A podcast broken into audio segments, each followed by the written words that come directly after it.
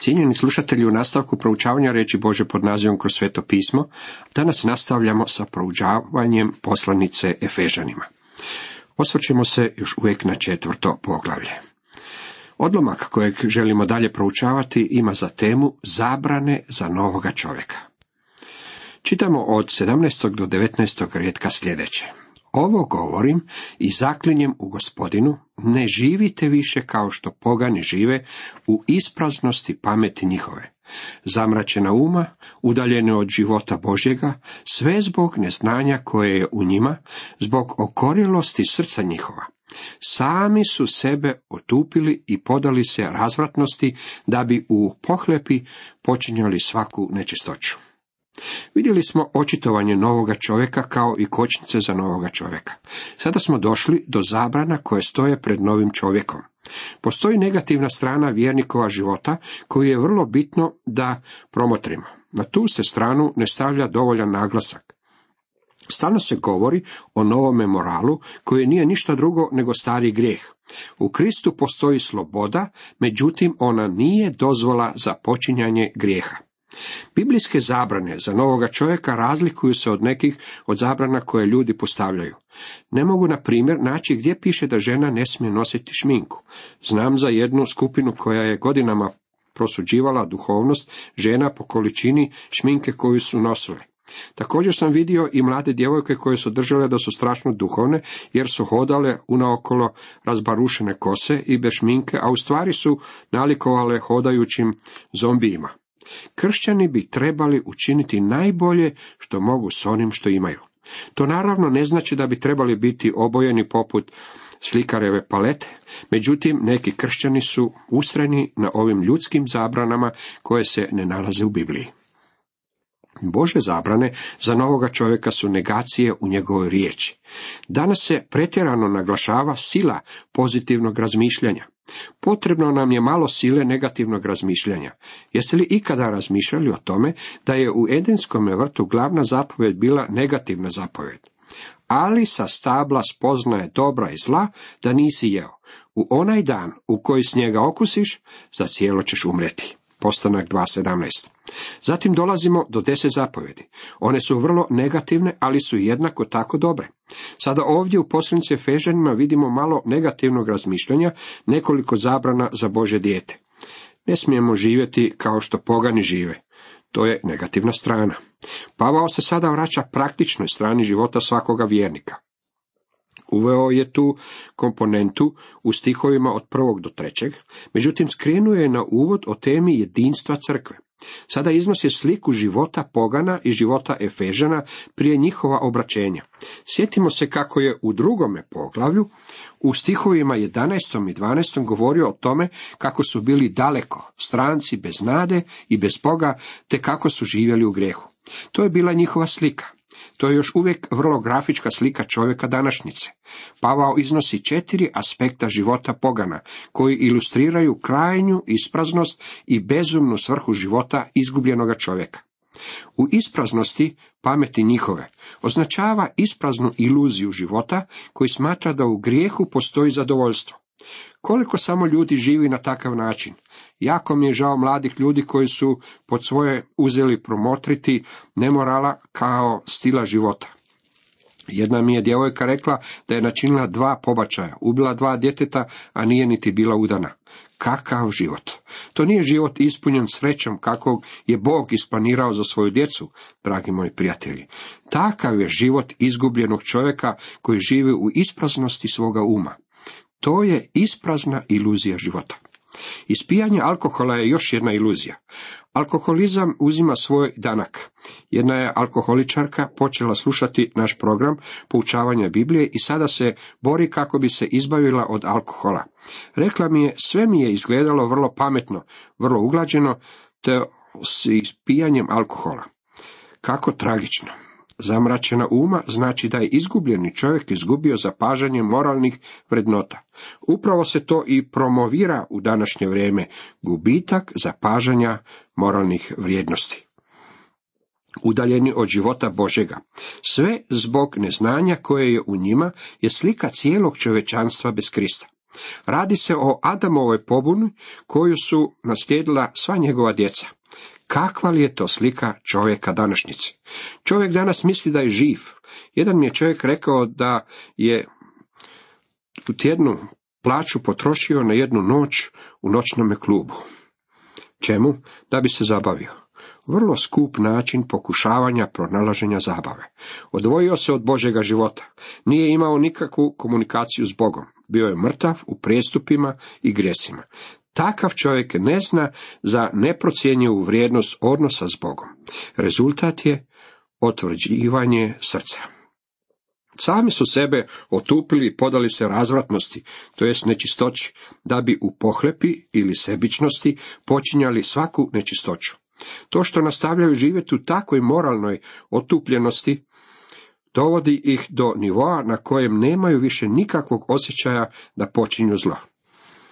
Postoji mnogo takvih ljudi danas, vrlo su apatični. Rezultirajuće stanje toga je što sve više uranjaju u nemoral i razvratnost.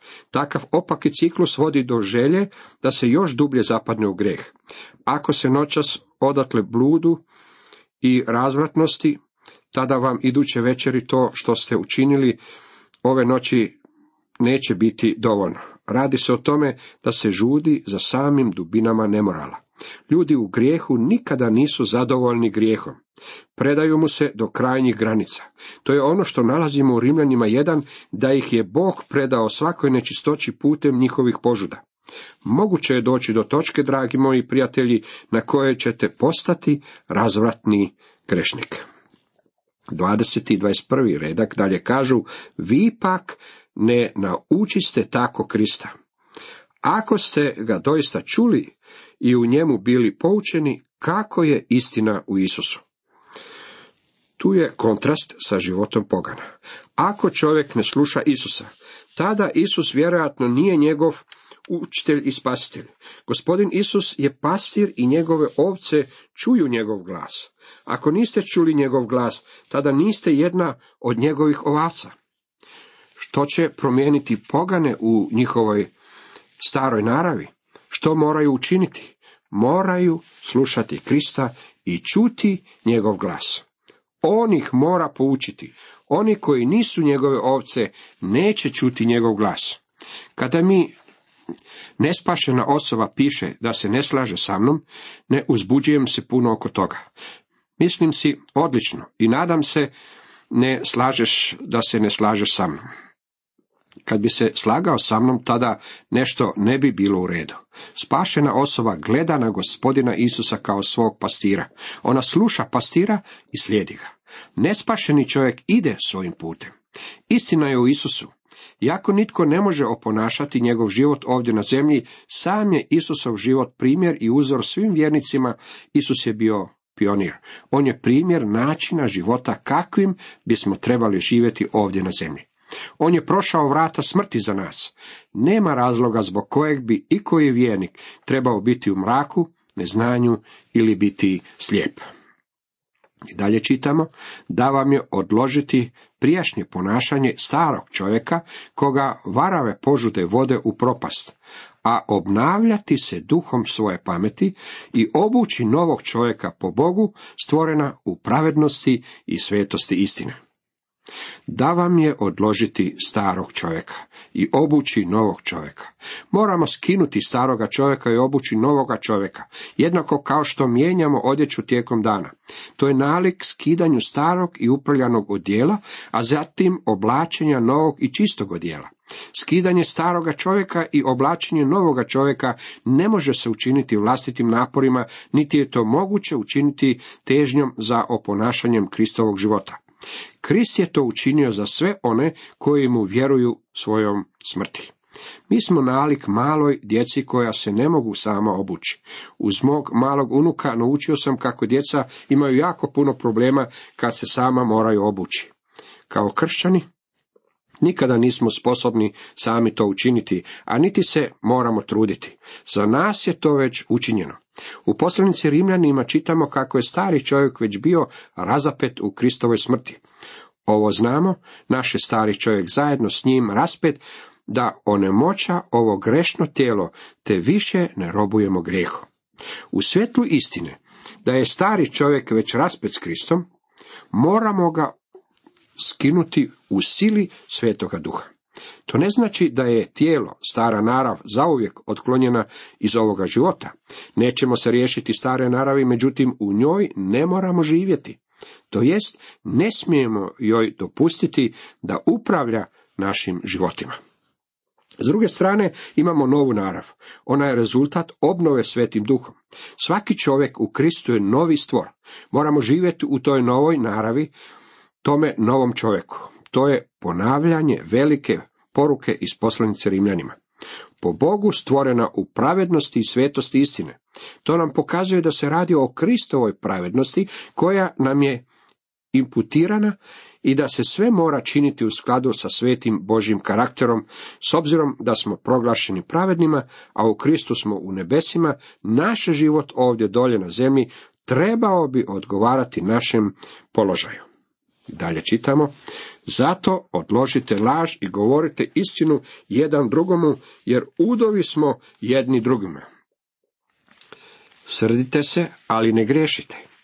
Sunce nek ne zađe nad vašom srđbom i ne dajte mjesta đavru. Pavao se vraća zabranama kojima se vratio u 17. stihu. Vjerniku je rečeno da više ne živi kako žive pogani. Ovi se napuci nastavljaju do kraja poslanice. Govorite istinu je naputak koji vodi sve druge. Kada je stari čovjek bio skinut, odložen u Kristovom raspeću, tada su i lažljivi jezik i prijevarno srce bili stavljeni na križ. Jedan od razloga zbog kojeg je Krist treba umreti za nas je taj što smo vi i ja lašci. Uvijek bismo trebali govoriti istinu. David je rekao u psalmu 116, u smetenosti svoje rekoh, svaki je čovjek lažac. Sjećam se kako sam čuo doktora Karola gdje prije mnogo godina citira ove riječi. Istakao je kako David napominje da je to rekao u smetenosti. Dr. Karol je primijetio, imao sam mnogo vremena za razmisliti o tome i još uvijek se slažem s Davidom. Govorenje istine riješilo bi većinu problema u prosječnoj crkvi. Prije mnogo godina odustao sam od zamisli da ću ispraviti sve laži koje čujem u kršćanskim krugovima. Shvatio sam da bih svo svoje vrijeme mogao posvetiti upravo tome. S obzirom da su vjernici članovi jednoga tijela, govorenje istine je svojevrsni imperativ. Kristostom je povukao ovu smiješnu analogiju, ali ona dobro ilustrira istinu. Neka oko ne laže nozi, niti noga oko. Ako je pred čovjekom duboka jama, čiji prekriveni otvor zavara, oko i ono misli da se radi o čvrstome tlu, neće li oko upotrijebiti nogu kako bi provjerilo nalazi li se rupa ispod ili je tlo čvrsto i može držati tijelo. Hoće li noga reći laž, a ne istinu kako stvarno jest? A što ako bi oko spazilo ljuticu ili divlju zvijer? Hoće li lagati nozi? Noga neće varati oko, jer su oboje članovi istoga tijela. Jednako tako niti oko neće varati nogu. Tako bi i u crkvi trebalo postojati poštenje i iskrenost među njenim članovima. Srdite se, ali ne griješite. Vjerniku je zapovjeđeno da se gnjevi, ali samo u određenim okolnostima, na samo određene ljude. Čini se da je danas nazočno svačanje kako je kršćanin osoba koja je slika i mirna u svim okolnostima. Hoćete li me pozorno saslušati? Niti jedan vjernik ne može biti neutralan u borbi istine. Trebao bi mrziti lažljivi jezik koji ogovara. Poglavito ako pripada drugome kršćaninu. Međutim, ne bismo trebali mrziti osobu neutaživom mržnjom ili zloćom. Zloća je nešto što se nikako ne bi smjelo nalaziti u životu jednoga vjernika. Odložite dakle svaku zloću, čitamo 1. Petrovoj 2.1. Zloća je opisana kao zaleđeni gnjev, kad se šteta ispravi, ne bi više trebalo biti neprijateljstva. Načelo je oprosti i zaboravi. Ako u svome životu udomimo mržnju i grešne osjećaje, tada u đavlu dajemo prednost u svome životu. Mnogi ljudi imaju svoje fiks ideje, mrze stanovite ljude, ne mogu to prevladati i ne mogu oprostiti. Dragi moji prijatelji, trebali bismo oprostiti i zaboraviti ako je osoba voljna odreći se svojih laži. Gospodin Isus iskazao je gnjev. Ušao je u sinagogu, a on je bio čovjek sa sasušenom rukom. Ono što ga je razgnjevilo bila je činjenica što su farizeji stavili tamo toga čovjeka samo da bi vidjeli što će Isus učiniti. A on, ražalošćen okorjelošću srca njihova, srdito ih ošinu pogledom, pa reče tom čovjeku, ispruži ruku. On ispruži i ruka mu zdrava. Marko 3.5 Naš se gospodin razgnjevio na farizeje, zbog njihovog postupka. Također nam je rečeno da je Bog stalno gnjevan na zle ljude. Međutim, trenutkom kad se odvrate od svoje pokvarenosti i obrate njemu, on ih spašava. Takav bi trebao biti i stav vjernika. Čuo sam za nadglednika koji je ostao u crkvi, koja je imala mnoštvo problema. Bilo je gorčine, mržnje, kao i različitih skupina i struja unutar crkve. Mijenjali su jednog pastora za drugim. Međutim, nadglednik je ostao tijekom više godina. Posjetitelji koji je znao za crkvu pitao ga je kako je mogao ostati tako dugo po takvim okolnostima. Odgovorio mu je, jednostavno sam ubacio u ler i pustio ih da me guraju u naokolo. Mnogi ljudi misle da je takav stav karakteristika kršćana. Moram vam reći da niti jedan kršćanin ne može biti neutralan. Nalazimo se usred velike bitke, kao što ćemo vidjeti kasnije u poslanici. 28. i 29. redak dalje kažu, tko je krao, neka više ne krade, nego neka se radije trudi svojim rukama priskrbljivati da ima što podijeliti s potrebnima. Nikakva nevaljala riječ, neka ne izlazi iz vaših usta, nego samo dobra, da prema potrebi saziđuje i milost iskaže slušateljima. Tko je krao, neka više ne krade. Čovjek je po svojoj grešnoj naravi kradljivac, baš kao što je i lažljivac. Kad sam bio dječak, družio sam se sa pokvarenom skupinom dječaka. Bio sam naravno jedini dobar u toj skupini. U vrijeme sezone lubenica krali smo lubenice. Uzgajivač bi nam možda i dao jednu, međutim, kad smo ih ukrali, imali su bolji ukus. Također smo krali i breskve i jabuke iz voćnjaka. U zimi krali bismo jaja i pekli ih kraj potoka. Ništa nam nije bilo slađe. Nakon svoga obraćenja još uvijek sam imao taj poriv u sebi. U stvari jednom sam išao u posjetu čovjeku koji je imao predivno polje lubenica. Toliko sam bio u kušnji da mu ukradem jednu lubenicu da sam se zaustavio i izašao iz auta. Tada sam pomislio, čekaj malo, za nekoliko trenutaka bit ću kod tog čovjeka. On će mi dati jednu. Nema razloga da to učinim. Vratio sam se u auto i odvezao dalje. Kad sam mu to ispričao, samo mi se nasmijao. Znaš, rekao mi je, možda bih te upucao da si ušao u polje. Imao sam mnogo lopova koji su mi krali lubenice, a one su danas na dobroj cijeni. Krađa nam je u srcu. Po svojoj naravni smo takvi. Pavao nam ovdje govori da više ne smijemo krasti čak i kad nam izgleda da je to u redu. Nego neka se radije trudi svojim rukama priskrbljivati da ima što podijeliti s potrebnim. Vjernik se ne smije bogatiti zbog svojih vlastitih sebičnih ciljeva. Umjesto toga mora pomagati drugima sa svime što mu je god višak. Danas ima mnogo divnih kršćanskih misija koje vape zbog nedostatka sredstava. Zašto? Zbog toga što mnogi kršćani akumuliraju bogatstvo za sebe i ne daju koliko bi trebali. Nevaljala riječ označava prljavi govor, ono što je pokvareno i krajnje loše. Nekontrolirani jezik u vjernikovu životu pokazatelj je pokvarenog života.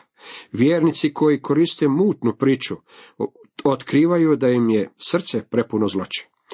Što je čovjek u srcu, to ćemo izići na usta. Vjernikov govor trebao bi biti na visokome nivou poučavanja i ohrabrivanja ostalih vjernika. Možete se zabavljati i uživati u životu. Humor svakako ima svoje mjesto, međutim naš humor ne bi smio biti prljav i pokvaren. I dalje nastavlja, i ne žalostite duha svetoga Božega, kojim ste opečačeni za dan otkupljenja. I ne žalostite duha svetoga. Sveti duh je osoba koja je moguće ražalostiti. Što je to što ga žalosti? Radi se o prestupima koji su gore navedeni. Svetog duha žalosti kada kršćanin laže. Žalosti ga i kada kršćanin ima nečiste misli. Što se događa kad je neka osoba razalošćena? Tada se prekida zajedništvo. Sveti duh ne može djelovati u životu toga čovjeka kada je ražalošćen, kada je prekinuto zajedništvo. Kojim ste opečačeni? To nam govori da je moguće ražalostiti svetoga duha, ali ga svojim žalošćenjem ne možemo otjerati jer smo njime zapečačeni. Nije li to predivno? Svetim duhom opečačeni ste u trenutku obnove. Za dan otkupljenja on nas pečati do dana kada će nas dovesti pred gospodina Isusa Krista.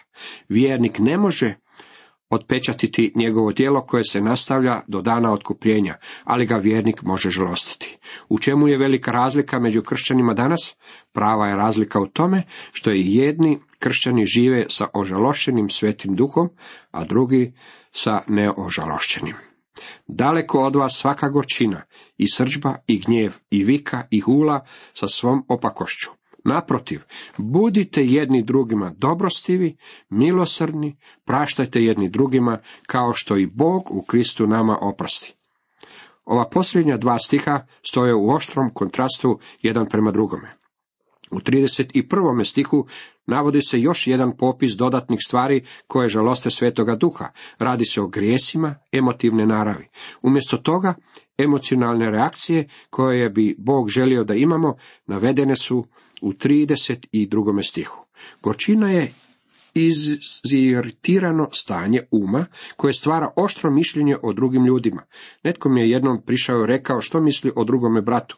Treći kršanin koji je tada bio nazočan rekao je kasnije nemoj se puno obazirati na ono što je rekao, bio je ogorčen. Mnogi ljudi govore iz svoje gorčine, a kada to čine, to boli.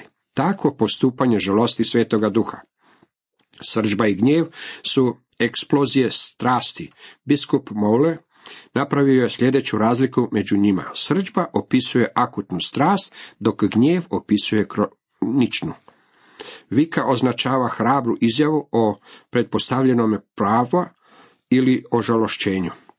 U crkvi postoje ljudi koji smatraju da pastor ne obraća pažnju na njih ako se s njima ne rukuje. Ponekad postaje ogorčeni i gnjevni na takav propust. Tko kaže da pastor mora trčati naokolo i rukovati se sa svima kako bi time usrećio ljude? Upravo takav stav kod kršćana žalosti svetoga duha.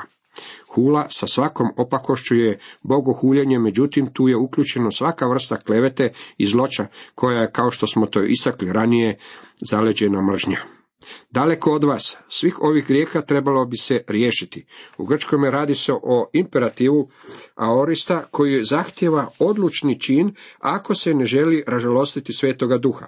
Moramo donijeti odluku da ćemo te grijehe odložiti. Sada dolazimo do izričitog kontrasta. Budite označava radikalnu promjenu koja bi se trebala dogoditi u vjerniku kako u njegovom životu ne bi bilo vakuma. Jedni drugima dobrostivi označava kršćansku pristojnost, milosrdnije, intenzivnija riječ od pristojni. Praštajte jedni drugima je fleksivan izraz, doslovno bi to bilo, sami opraštajte jedni drugima. To znači da moramo opraštati kada jedan drugome učinimo nešto nažao. Moramo opraštati umjesto da uvećavamo tuđe pogreške. Kao što i Bog u Kristu nama oprosti. Sve ovo mora se činiti na dvojakom temelju. Kao prvo, takvo ponašanje neće žalostiti svetoga duha. Kao drugo, temelj za opraštanje nije zakonski, već se radi o milosti. Doista, ako vi otpustite ljudima njihove prijestupe, otpustit će i vama Otac vaš nebeski. Ako li vi ne otpustite ljudima, ni Otac vaš neće otpustiti vaših prijestupa. Tu u Efežanima rečeno nam je da opraštamo na temelju Bože milosti koju je On iskazao opraštajući nam zbog Krista, jer je Krist umro za nas. To je uistinu predivno. Cijenjeni slušatelji, toliko za danas.